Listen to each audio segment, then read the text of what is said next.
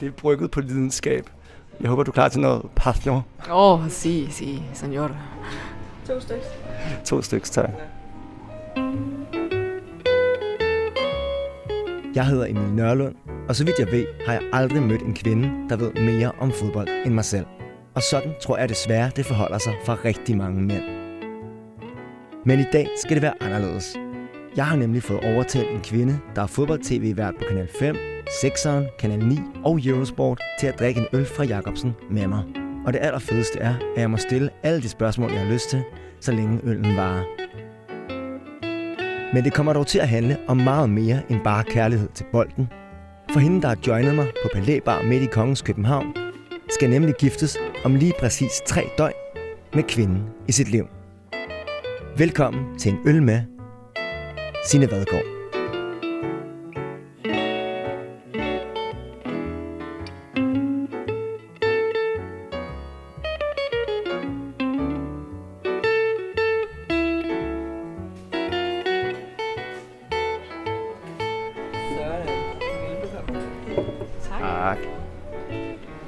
Så er vi i gang.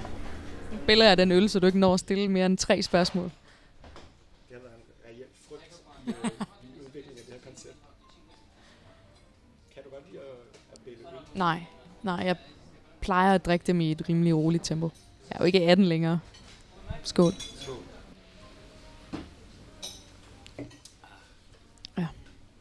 Signe, hvad minder smagen af øl dig egentlig om?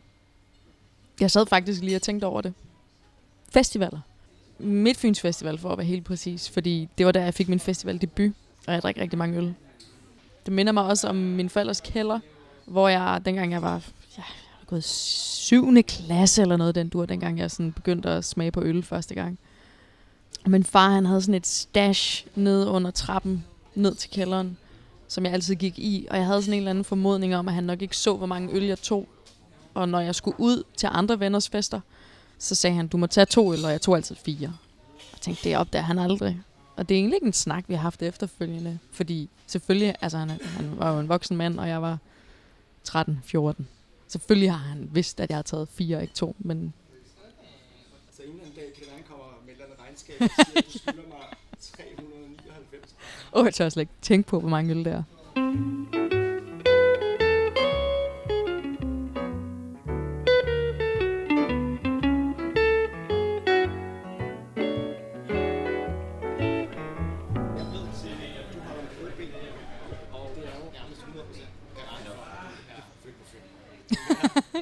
Skulle til at sige det her 100% garant for, at du altid er skuffet.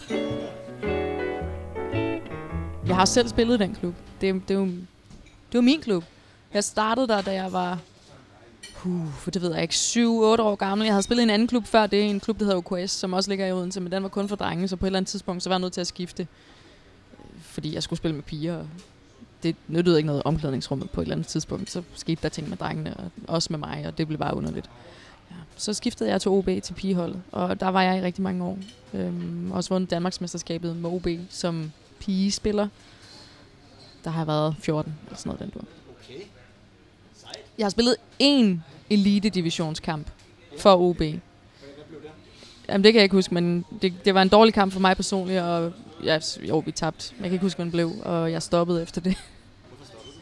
Jeg, jeg var startet i gymnasiet, og jeg var begyndt at tænke over, hvad jeg skulle med mit liv fremadrettet, og hvad jeg gerne ville bruge min tid på, og var nok også kommet frem til den konklusion, at i hvert fald på det tidspunkt, og stadigvæk også for rigtig mange øh, kvinder, der spiller fodbold, så er der jo ikke sindssygt mange penge i det.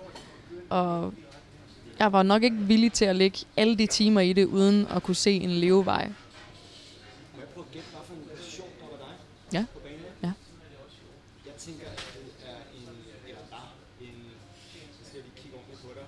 Mhm. Det er tit noget statur. Men det er selvfølgelig lidt anderledes, når det er kvindefodbold. Jeg tænker, jeg tænker, Ugen skal du passe på, hvad du bevæger dig ud i her, Emil. øh, jeg tror, du er kantspiller. Det har jeg også været, men det var ikke der, jeg havde den bedste tid, og det var heller ikke der, jeg sådan endte med at spille. Vil du gætte igen, eller skal jeg bare sige det? mm. Din største tid var som himmeangriber. Ja, der er du tættere på. Ja, Ja. ja. Du er nemlig du er sådan en øh, tekniker. Du kan Ja. ja. du har overblik, og du kan spille Du vil gerne iscenesætte dine medspillere. Præcis. Og så havde, havde jeg, jeg har det nok ikke længere, et, et, et rigtig fint skud. Tror du egentlig, at du ved mere om fodbold end mig? Nej, det ved jeg ikke, om jeg tror. Jeg ved, men jeg ved ikke, hvor meget du ved om fodbold. Du ved garanteret rigtig meget om, om en klub eller, eller en liga, som du har fulgt rigtig meget i 100 år. Men jeg ved ikke, hvor bred viden du lige har. Hvis jeg nu skal læse dig ud for, hvordan du ser ud. Nej, nej, det vil jeg ikke sige. Det vil du ikke sige. Nej. Det, det har jeg aldrig tænkt over. Det er ikke sådan en ting ved mig, som jeg ved, jeg er. Men jeg kan sige, at du ramte spot on. Jeg kan kun én liga og, og et hold, stort set. Okay, så det er Premier League, Ja, og så er dit hold... Nu ved jeg ikke præcis, hvor gammel du er, Emil, men jeg ved sådan nogenlunde, hvor gammel du er. Og så ved jeg også, hvornår du sandsynligvis er gået i gang med at se Premier League, og måske er du blevet påvirket af en forælder eller en eller anden i din familie. Så der, ja, der er sådan tre klubber, jeg vil sige, du kan holde med. mm-hmm. Enten holder du med Liverpool, Tottenham eller Manchester United. det var tre misser. Nej! Nå, men der, der kan du se, at jeg ikke menneskekender. Hvem holder du med? Øh, det vil jeg gerne vente med at sige til dig. Okay. Spændende cliffhanger. Ja, lidt. Ja. Men me- meget god bud, Er det en klub, der spiller i Premier League nu? Ja, det er det. Så du tænker på det. Nej, du holder ikke med Chelsea. Ej, jeg holder ikke med Chelsea, kan jeg så sige. Okay. Nej, det bliver mere og mere spændende. Hold. Du holder med hold. Det var det hold. Okay, vi gemmer den til senere. Er de, er de i Premier League? Jeg tror. Jeg troede faktisk, du ikke ved, men du har nok ret. Jamen, jeg dækker ikke Premier League, så jeg skal nok ikke øh, våge mod på dyb vand der. Hvorfor tror du egentlig, at øl og fodbold er så tæt forbundet? Jeg synes altid, øh, når jeg skal se fodbold med drengene, så er der øl involveret, og også på stadion, så er der også altid Ja. tror du, det er så tightly connect? Altså i fodbold, eller i hvert fald når man går til fodbold på et stadion, så er det jo sådan et sted, hvor man kan lidt smide hæmningerne. Og hvis der er et hold, man holder rigtig meget med, så kan man skrige det til himlen, eller hvis der er nogen, man hader, så kan man egentlig også gøre det. Der, der, er, ret, du, der er meget, der er tilladt, når du går til fodbold på et stadion. Og jeg tror, at nogle gange, så skal man lige drikke sig lidt mod til at smide de der hæmninger. Jeg ved det i hvert fald fra min egen far, som jeg har været meget til fodbold med. Han er en meget stille og rolig mand, men når vi er på stadion, så kan han godt, så kan han godt få råbt igennem en gang imellem. Og det, det synes han er ret sjovt, og jeg synes også, det er ret sjovt at se ham give den gas på den måde. Jeg er ikke selv sådan en, der råber og skriger ude på stadion, men jeg synes, det er sjovt at se andre gøre det, og det der med øl, det, det hjælper os jo bare på vej i alle henseender, om det så skulle være at øh, tage, øh, drikke sig mod til at gå hen og spørge en pige, om man skal danse, eller hvad det nu måtte være, ikke? Så er øl bare en katalysator for det. Inden hun blev fodboldvært på tv, har Signe Vadgaard været radiovært i omtrent 12 år i træk. Først var det på kommercielle kanaler, og senere på P3. Og at være radiovært var faktisk Sines drøm, for hun var helt lille. Men hvordan blev hun egentlig så vild med radiomediet? dengang jeg boede hjemme, og stadig var en ung lille pige fra Fyn af, der hørte vi altid morgenradio sammen, mens vi spiste morgenmad. Og jeg kan huske, den var sådan vores faste holdepunkt for, oh, okay, nu er der nyheder. Shit, så har jeg travlt. Eller, eller også havde de en eller anden feature, en eller anden gimmick, en eller anden konkurrence, de altid kørte klokken kvart over syv, så vidste man, okay, nu er vi der. Det, den, den var med til at skabe nogle rutiner for os, og det var det, den gav os i hvert fald derhjemme et, et fællesskab, fordi så havde vi det til fælles. Det var vi startede dagen på samtidig, og det var noget, vi kunne snakke om, og, og senere noget, vi kunne snakke om. Ah, kan du, det var sjovt, da ham der ringede ind og sagde de der åndssvage ting. Sådan noget, ikke? Det, det, og så musik. Jeg har bare altid elsket musik, så radioen har jo formået at forbinde de to ting. Det var P3, og så var det The Voice, da jeg blev lidt ældre og lidt mere teenageagtig, og jeg ville have lidt mere fart på. Men du skiftede jo selv fra kommersiel radio Ja. til public service radio. Ja. Ja. Og det jo meget sjovt, at I har lyttet til begge ting derhjemme. Men hvordan var det skiftet? Hvordan var det at komme ind et sted, hvor der ikke var reklamer? Det var, øh, det var forholdsvis gnidningsfrit, synes jeg. Det var bare fedt, der ikke var reklamer. Det er jo fedt for alle, at der ikke er reklamer. Jeg kunne godt lide, at vi fik lidt mere luft til at sætte vores eget præg på tingene. I forhold til kommersiel radio, hvor jeg oplevede, der var meget sådan strammere tøjler. Men du må have gået ordentligt nøk op i antal lyttere, tænker jeg, med Ja. Kunne det være stressende eller angstprovokerende, at der pludselig var så mange flere ører, der lyttede til, sagde? Jamen det har det været for hver skridt, jeg har taget fra radiostation til radiostation. Så har jeg vidst, okay, nu er der flere lyttere. Så min første udsendelse alle steder har været enormt nervøs. Jeg kan huske, min mor, hun sagde til mig, det var så da jeg startede på Radio 100 FM, og havde min første udsendelse der, som var sådan en aftenting. At hun, hun havde sat sig ud i bilen for at lytte til det, fordi hun var for nervøs til at høre det på store højtalere inde i stuen. Så hun var gået ud i bilen, tændt for radioen der, og lyttede til mit program. Og hun sagde efterfølgende, da hun ringede til mig og sagde, hvor var det gået godt, så sagde hun også, da jeg så spurgte hende, "Nå, hvordan gik det egentlig? Du talte sindssygt hurtigt. Altså, jabba, jabba, jabba, jabba. jeg jabbede bare igennem det, for jeg skulle bare have det overstået. Jeg skulle bare sådan igennem det. Og sådan tror jeg også, jeg havde det første udsendelse på P3. Så sådan,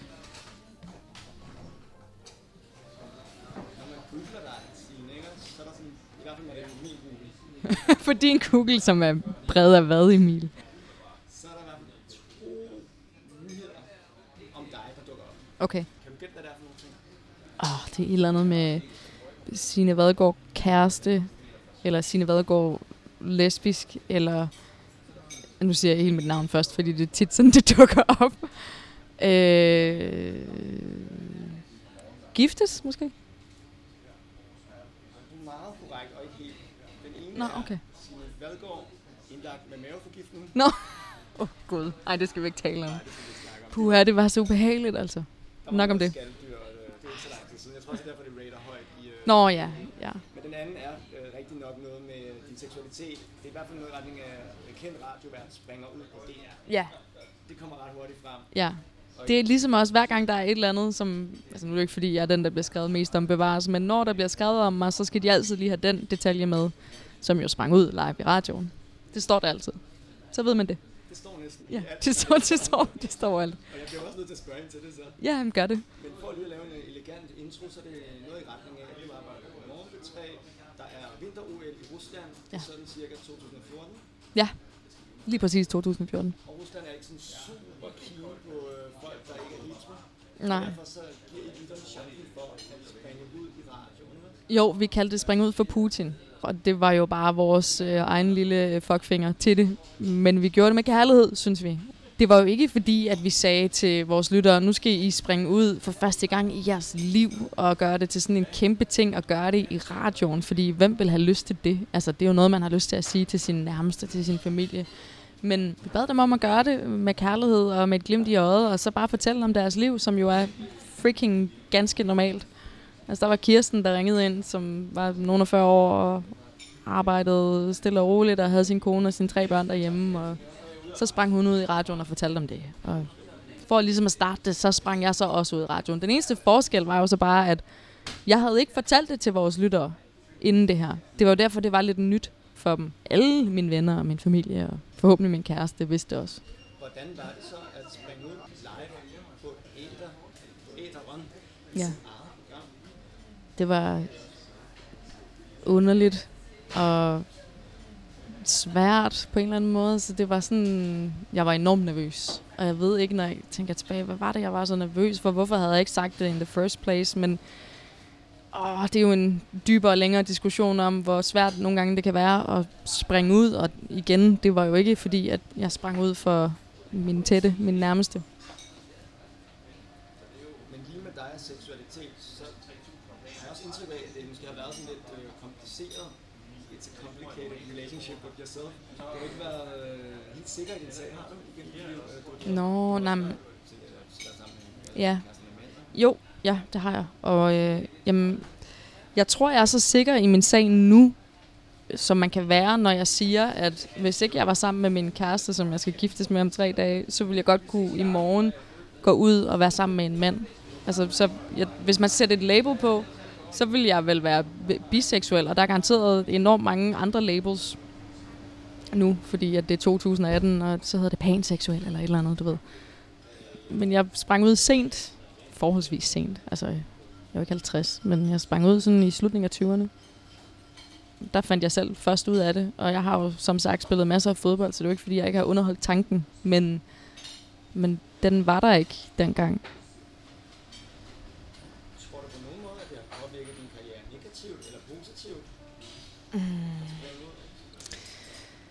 Det har jeg faktisk ikke tænkt så meget over, men da jeg startede på Discovery, og hele det her fodboldhalløj, der tror jeg, at min, min chef, han var meget sådan opmærksom på, at, at det ikke var det, det skulle handle om, eller at, åh, hvordan skal jeg forklare det?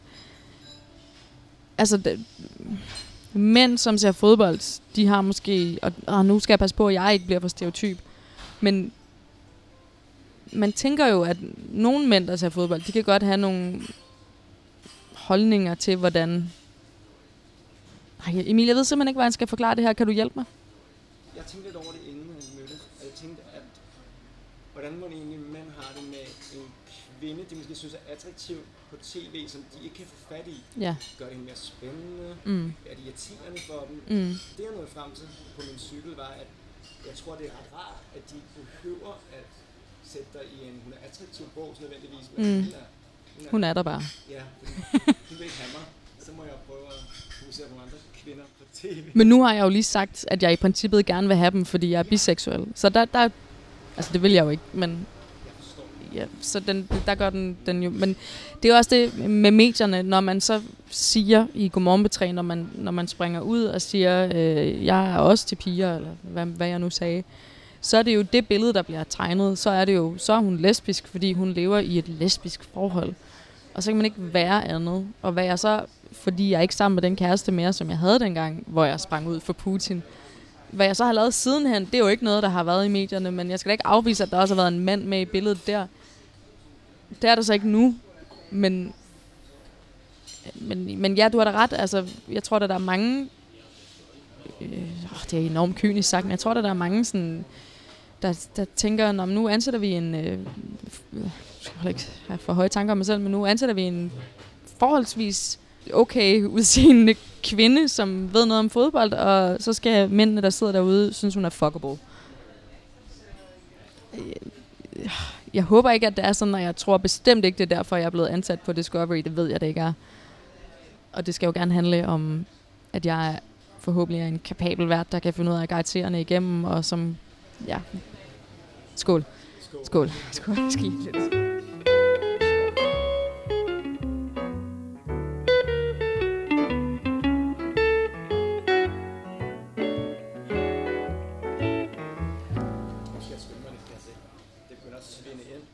Jeg er i hvert fald længe nedenunder der, hvor der står Jacobsen. det fordamper jo også. kan du huske det moment, hvor den første gang bliver sådan tiltrukket af en kvinde, hvor du kan mærke, der er et eller andet at bygge på her? Ja. Det var ret voldsomt jo, fordi så har jeg gået der i 6-27 år og tænkt, jeg kender mig selv. Det er jo også det, det handler om. Jeg kender min egen seksuelle identitet. Jeg ved, hvem jeg er. Og så lige pludselig, så bliver der så tvivl om, hvem man selv er, fordi så opdager man, Nå, okay, der var der noget her, jeg ikke havde regnet med. Og jeg havde jo som nævnt, jeg havde jo tænkt over det. Det var jo ikke, fordi jeg ikke havde underholdt tanken. Men så møder jeg så en kvinde, som, kan man så sige, får mig på andre tanker. Og det var, det var helt vildt. Ja, det var helt vildt overvældende. Det var det virkelig. Det første kys, og det første knald, og de første alle de der ting. Det var, det var virkelig som at være sat tilbage til, du ved ikke, teenageårene eller sådan noget, hvor man er bare sådan helt usikker på alt, og åh, hvad fuck gør jeg? Åh, oh, shit, hun har bryster. Ah, jeg ved ikke, hvad jeg skal gøre. Sådan, ja, det var pres. Det lyder bare som en, man bare får en identitetskrise lige som. Ja, sådan føles det også lidt. Nu, nu synes jeg så, at hun håndterede det godt, og mine venner, som jeg jo så også kunne fortælle det til, udover min familie, som jo er sådan en helt separat historie, de var alle sammen enormt cool omkring det, og heldigvis for det, det er jo mine venner, jeg har selv valgt dem, så jeg havde også en formodning om, hvordan de ville reagere, men det er jo, der, man får så mange spørgsmål, hvor man tænker, åh nej, eller hvad nu, og åh, hvad kommer der til at ske, og ender det hele lykkeligt og godt, og er mere rolig i det nu, heldigvis. Nu er der ret mange mediefolk efterhånden, der godt tør skilte med, hvad de er altså rent seksuelt. Men inden for fodboldverdenen, der tror jeg selv personligt stadigvæk, det er meget tabubelagt. Ja, det er også mit indtryk.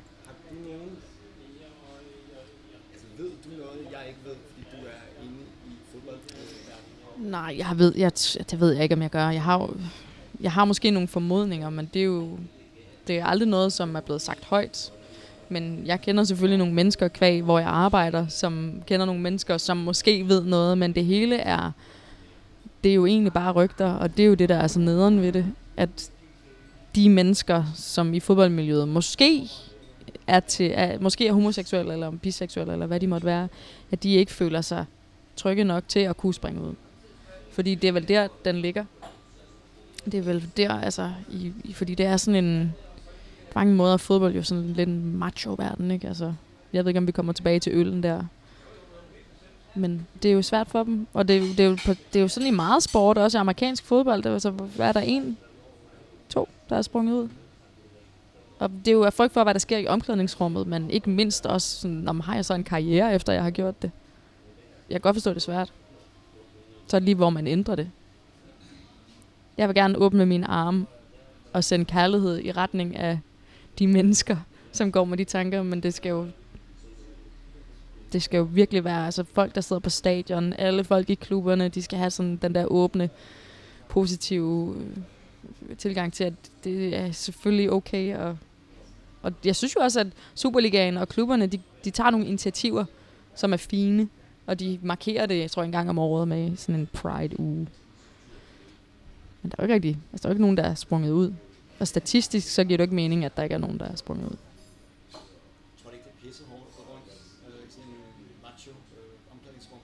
Jo. Jo, og det, og det er jo også meget nemt for mig at sige, fordi jeg har spillet fodbold også, men det var, det var jo øh, pigefodbold, og der er det jo mere reglen end undtagelsen, at folk er til det køn. Det ved jeg ikke, om det er, men du ved.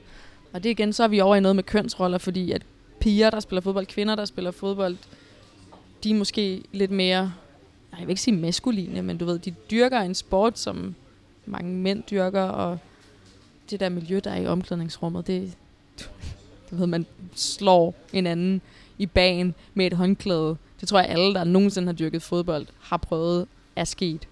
Det er jeg ved ikke, om det er nemmere for kvinder. Jeg tror, jeg igen har rodet mig ud i et eller andet, hvor jeg ikke helt ved, hvor jeg er på vej hen, Emil. Skål. Det er det gode ved at skåle, man kan sgu altid, det er en slags punkter, så kan man altid... Øh, Man kan skåle sig ud af det.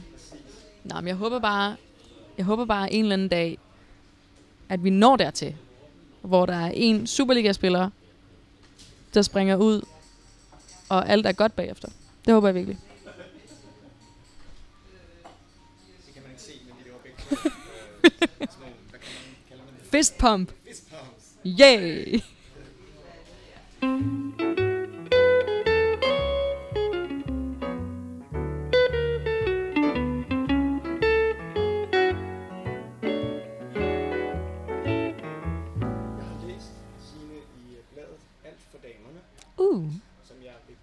som du abonnerer på. ikke abonnerer på, skulle jeg sige. Men er skide godt, at din største succesoplevelse hidtil var, at du fik overbevist din kæreste om, at hun skulle kigge lidt nærmere på dig. Var det svært at øh, få hende på krogen? Øhm, nej, det, det var faktisk ikke svært, hvis jeg nu skal være helt ærlig. Men det var en succesoplevelse, og måske også min største succesoplevelse i den forstand, at altså, det kommer, det kommer til at lyde forkert, men de andre forhold, jeg har været i, der er det mere eller mindre mig, der er blevet sådan... Øh, ikke forfulgt jo, det har været helt okay og i orden. men, men der er det mig, der sådan er blevet... Hvad siger man, Emil? Ja, åbenbart. Men det var altså ikke her. Der var det mig, der gerne ville noget med hende. Så det var første gang i mit voksne liv i hvert fald, at jeg har sådan skulle få en på krogen, som jeg virkelig gerne ville have på krogen. Så det var, det var en stor succes. Men det lyder som om, at the tables have turned. Ja. Det lyder som om, det var lidt af sådan en paradigmeskift for dig, at nu var det dig, der skulle jagte. Ja. Hvordan vidste du, at hun var, hun var the one, eller hun var du Jamen altså, jeg vidste ikke, hun var the one på det tidspunkt, fordi det, det kendte jeg hende ikke godt nok til, men jeg var meget interesseret, fordi det, jeg havde talt med hende, det var så nemt. Kender du det, når man møder en, som man overhovedet ikke kender, men som man har en sådan helt flydende, nice, fantastisk dialog med, som gør, at man bliver helt rolig og føler sig sådan instantly godt tilpas i den persons selskab. Det var sådan, jeg havde det med hende. Og så øh, hun er sindssygt smuk og sjov og virkelig god ved andre mennesker. Der er så mange gode ting at sige om hende. Og jeg har fundet ud af sådan hele pakken sådan længe efter den der aften, hvor jeg sådan ligesom skulle drikke mig, apropos øl, mod til at sådan sige et eller andet, gøre et eller andet. Jamen, det var en stor succes, Emil. Var hun åben for øh, kvindeforhold før det det var hun. Og det vidste jeg også godt, men hun, problemet var, at hun var i et forhold, da jeg møder hende. Så der var jo lige en lille hurdle der, og det er også svært at snakke om, fordi hvordan gør man lige det, uden man fremstår som en stor fed idiot. Men jeg angreb det sådan forholdsvis voksen, synes jeg selv i hvert fald. Jeg prøvede at bruge mine ord, og så prøvede jeg at sige til hende, at jeg synes, hun var sindssygt nice. Og at jeg godt kunne tænke mig, at vi prøvede at lege lidt sammen. det lyder forkert. Um, og så måtte hun ligesom bruge det til, hvad hun ville bruge det til, ikke? Uh, fordi igen, det var hende, der var i et forhold. Det synes jeg er mega spændende, fordi jeg har faktisk en regel, at man aldrig må, eller jeg aldrig må stjæle nogen fra Ja, ja. Også fordi så bliver jeg bange for, at de kan blive stjålet fra mig. Jamen. Ja, men altså, uanset om du har den regel, så er der jo andre, der kan stjæle din kæreste fra dig. Altså, sådan, sådan er verden vel skruet sammen. Men, men, men jeg sidder faktisk og føler mig lidt dum måske, fordi jeg har tit sagt, "Nå, men så må jeg bare vente til det forhold går i stykker. Og det gør de ikke nødvendigvis. Så får de børn, så bliver de gift og får de hus. Ja. Og så, så røg den fugl. Ja. Så måske er det faktisk øh, noget, man skal gøre. Men jeg havde i hvert fald personligt behov for at agere, i stedet for at vente.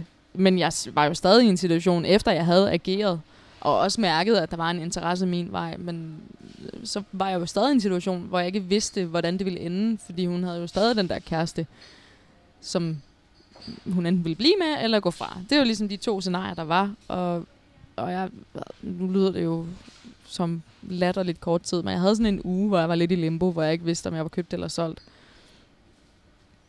Men så kan du nok også derudaf regne, at det gik forholdsvis hurtigt, og hun tog en beslutning, som jeg var rigtig glad for.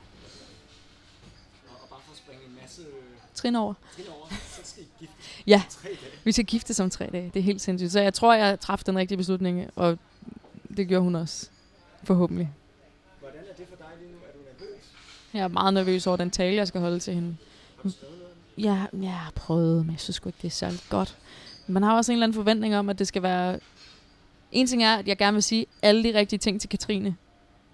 Som jeg jo synes, jeg har sagt til hende. Vi, vi er ret gode til at sige ting til hinanden hver eneste dag, så det ikke er sådan, det er lige den der ene dag om året, hvor man skal sige, eller om året. Der bliver ikke gift hvert år, for guds skyld. Men jeg vil også gerne holde en god tale for dem, der sidder og lytter med, som ikke er Katrine, så det ikke bliver alt for indforstået. Og jeg synes det er svært. Har du nogle gode tips til en bryllupstale? Jeg har også googlet det. Hvordan skriver man en god bryllupstale?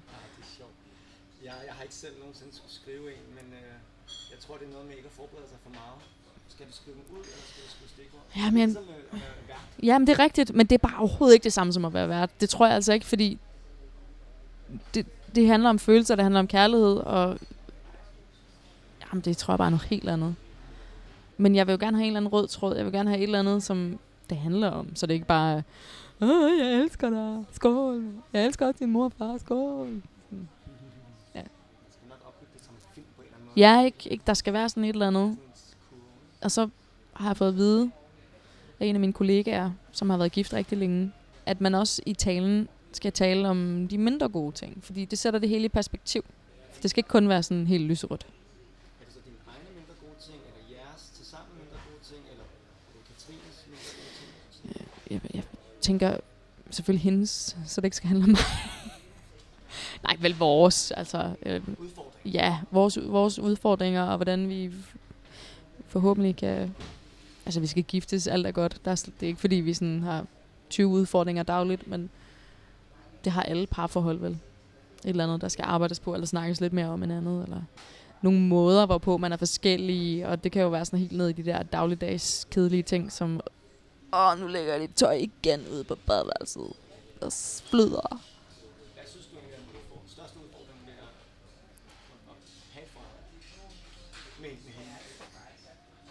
Det synes jeg faktisk er svært at svare på, det, Eller? Jo, til talen. Den største udfordring ved at være i det forhold. Altså, jeg, det lyder enormt sukkersødt, men jeg er bange for at miste hende. Og hun kom hjem i går faktisk, og havde været involveret i et biluheld.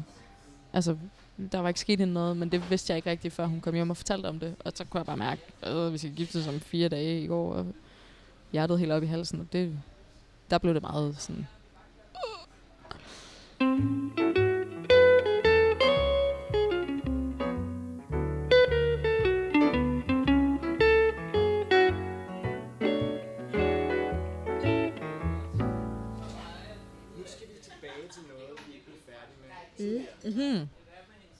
Hvilken klub holder du med?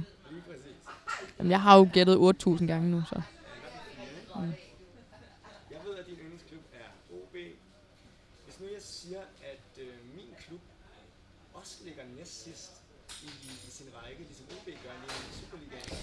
Og så vil jeg jo virkelig ønske, at jeg dækkede Premier League. Jeg, jeg plejer faktisk at holde mig fra den med sådan skyklapper i den forstand, at jeg, sådan, jeg fokuserer på Superligaen, jeg fokuserer på Europa League.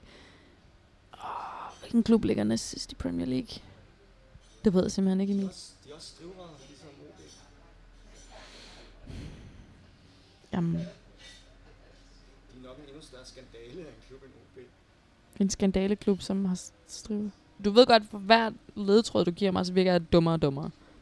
Øh, okay, nu får du den vildeste ledetråd. For du er fra Fyn oprindeligt. Ja.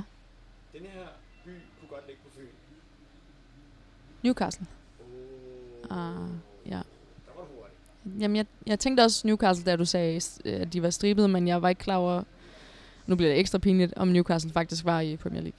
Hvorfor holder du med Newcastle? For. Øh, Nej, men de har da også været lidt op og nede, ikke? De er meget elevator Ja. ja. tiden. Øh, og, og hvis man ikke lige fik fat i det der med Nyborg, så kunne de bare lige sige det.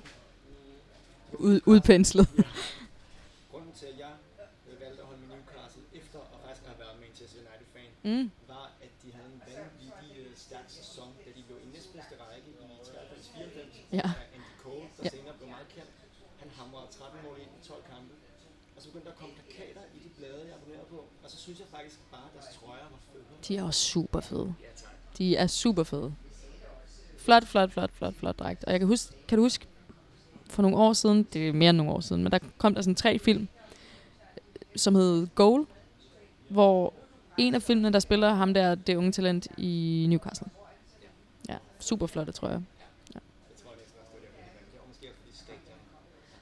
Ja, så fordi de spillede i Adidas. Og alle de tre klubber, han var i, spillede i Adidas. Jeg formoder, at de havde en aftale med Adidas. Til gengæld har jeg for længst luret, at Signe Vadgaard er den kvinde, jeg har mødt, der ved mest om fodbold. Og langt mere, end jeg selv gør.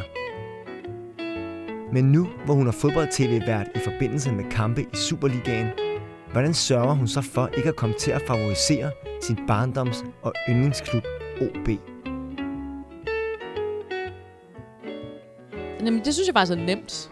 Det der med at forholde sig øh, objektivt. Man bliver bare mere kritisk. Altså, hvis du godt kan lide nogen, så skal du fandme ikke have skudt i skoene, at du er sådan en fangirl eller en fanboy, og bare ikke stiller de svære spørgsmål, fordi du holder med dem.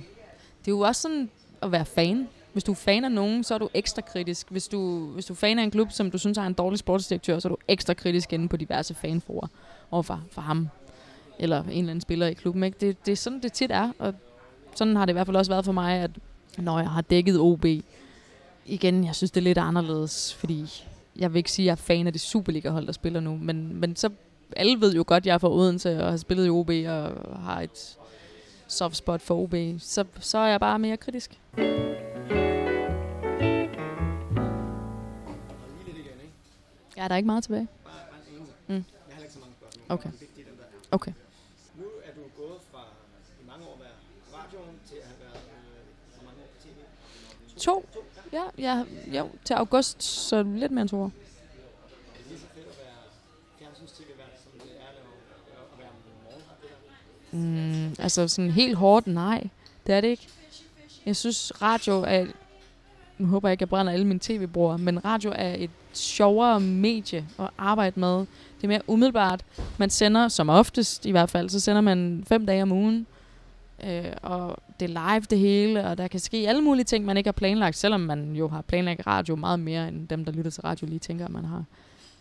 TV er sådan flueknippe planlagt, selv live-tv. Og jeg laver kun live-tv, jeg laver ikke ret meget, der er forproduceret, og der, øh, der bliver det endnu mere langhåret. Så jeg synes radio, og det vi laver vel også radio nu, Ja. mens vi sidder og snakker. Det er altså en form for.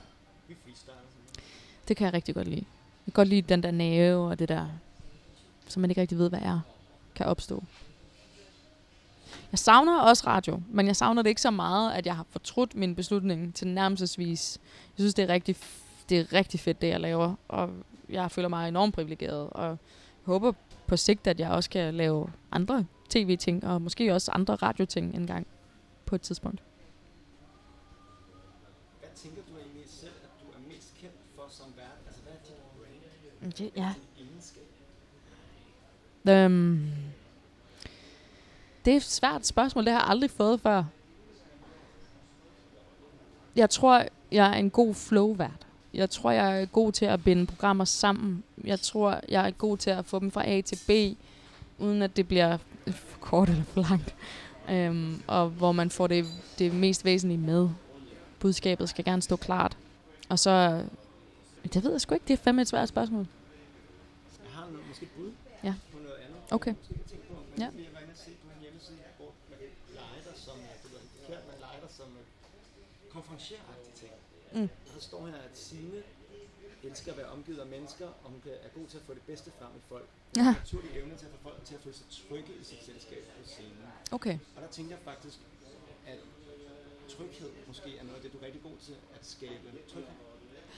Mm, ja, det, det, er da, det er da meget positivt. Den tager jeg da gerne. Ching. Ja. Jeg tror også, at dem, jeg laver fjernsyn sammen med, føler sig trygge. Det håber jeg. Og der tænker jeg, at det noget at gøre med din øh, fynske opvækst, fordi jeg så, I er så fine og rare og gemytlige på Fyn. Og helt nede på jorden og sådan noget. Ja. Men du er ikke selv sådan en tryghedsmenneske slash narkoman? Mm, nej, det synes jeg faktisk ikke, jeg er. Jeg kan godt lide at... Oh, nu bliver det meget fynsk igen, men jeg kan godt lide at tage på eventyr. Opdage, møde nye steder og mennesker. Og jeg kan også godt lide tryghed. Jeg kan også godt lide at komme hjem i min lejlighed og slappe af med min kæreste og spise noget indisk. Eller, det gør vi nemlig tit, så det er ret trygt. Men ikke kun. Så tror jeg, jeg vil kede mig. Er du aldrig blevet spurgt om, du gerne vil spørge sig om? Fordi så Du har allerede stillet så mange spørgsmål, jeg aldrig er blevet spurgt om, hvor jeg ikke har vidst, hvad jeg skulle svare, hvor jeg sådan lidt vævende har været sådan, det ved jeg ikke, skål. Emil, ikke flere spørgsmål nu. det er et helt væveri. Ja, det er en meget vævende podcast, vi har fået lavet os her. Det er det bedste. Hmm. Nej, altså, nej, men jeg, nu tænker jeg, nu tænker jeg, er der noget, som jeg aldrig er blevet spurgt om, som jeg godt vil spørge os om? Mm, må jeg drikke imens? Ja. Ja, der er en tilbage, så det var Der er lidt tilbage.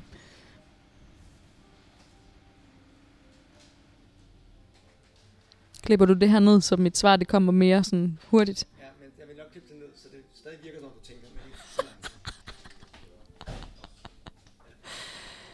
Men. Uh, altså, det kan jeg simpelthen ikke komme på. Det er jeg da sikker på, der er, men det er der åbenbart ikke. Du har stillet mig enormt mange gode spørgsmål, som jeg aldrig har fået før. Og vi har kommet omkring ting, altså det der med seksualitet. Fordi tit, når der er nogen, der skriver en historie, så er det så er det i en linje. Og det er aldrig fyldesgørende. Og jeg ved heller ikke, om vores snak var det. Det tror jeg ikke, den var. Men den gravede lidt mere ned i det. Det kan jeg godt lide. Tak for det.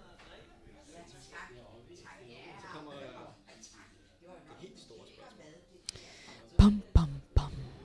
Hvem vil du, levende som død, helst drikke? Der er to. Må jeg godt vælge to? Må jeg sige, hvorfor det er de to? Okay.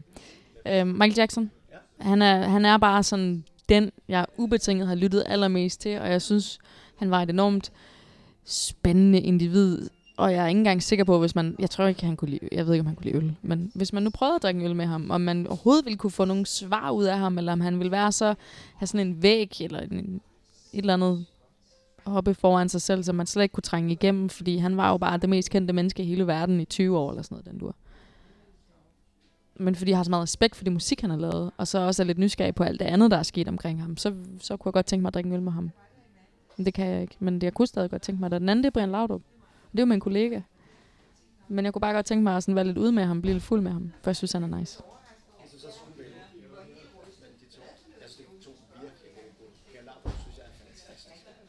Han er nemlig ret fantastisk, og han er, han er jeg havde ham op på en pedestal, før jeg mødte ham. Det havde jeg altså virkelig, fordi han er min sådan fodboldgud.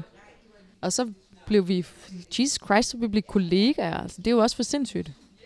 Og nu sidder vi altså og ser fodbold sammen en gang imellem, fordi det er vores job. Og så snakker vi om det fodbold bagefter, så det er jo virkelig latterligt. Er det næsten større end Dream Come True? Ja, nærmest, ikke? Men man plejer også at sige, at man, altså man skal ikke møde sine idoler, man skal ikke møde sine helte, fordi de er netop oppe på en pedestal, og de kan kun skuffe. Men det har Brian ikke gjort. Han er simpelthen så rar og sød og omgængelig og helt igennem nice. Men jeg kunne godt tænke mig at lære ham lidt bedre at kende, og nu kommer det til at lyde enormt skummelt, fordi når der er alkohol involveret, så vil jeg godt tænke mig at lære ham bedre at kende. Ja, det kunne jeg jo bare gøre. Jeg kan jo ikke spørge Michael Jackson. Men jeg siger Michael Jackson. Det giver mere mening, for det andet er faktisk muligt, Ja, det er det. jeg. Jeg spørger Brian en dag. Og jeg har spurgt dig, og, og hvis du drikker den sidste tår, så er interviewet faktisk færdig. Og det gør du nu. Ja. Nej, jeg skal spørge Okay, okay, okay. Inden, øh, Messi eller Ronaldo? Ronaldo. Okay, bum. Okay. Skål. Skål. Ja. Øl over det hele.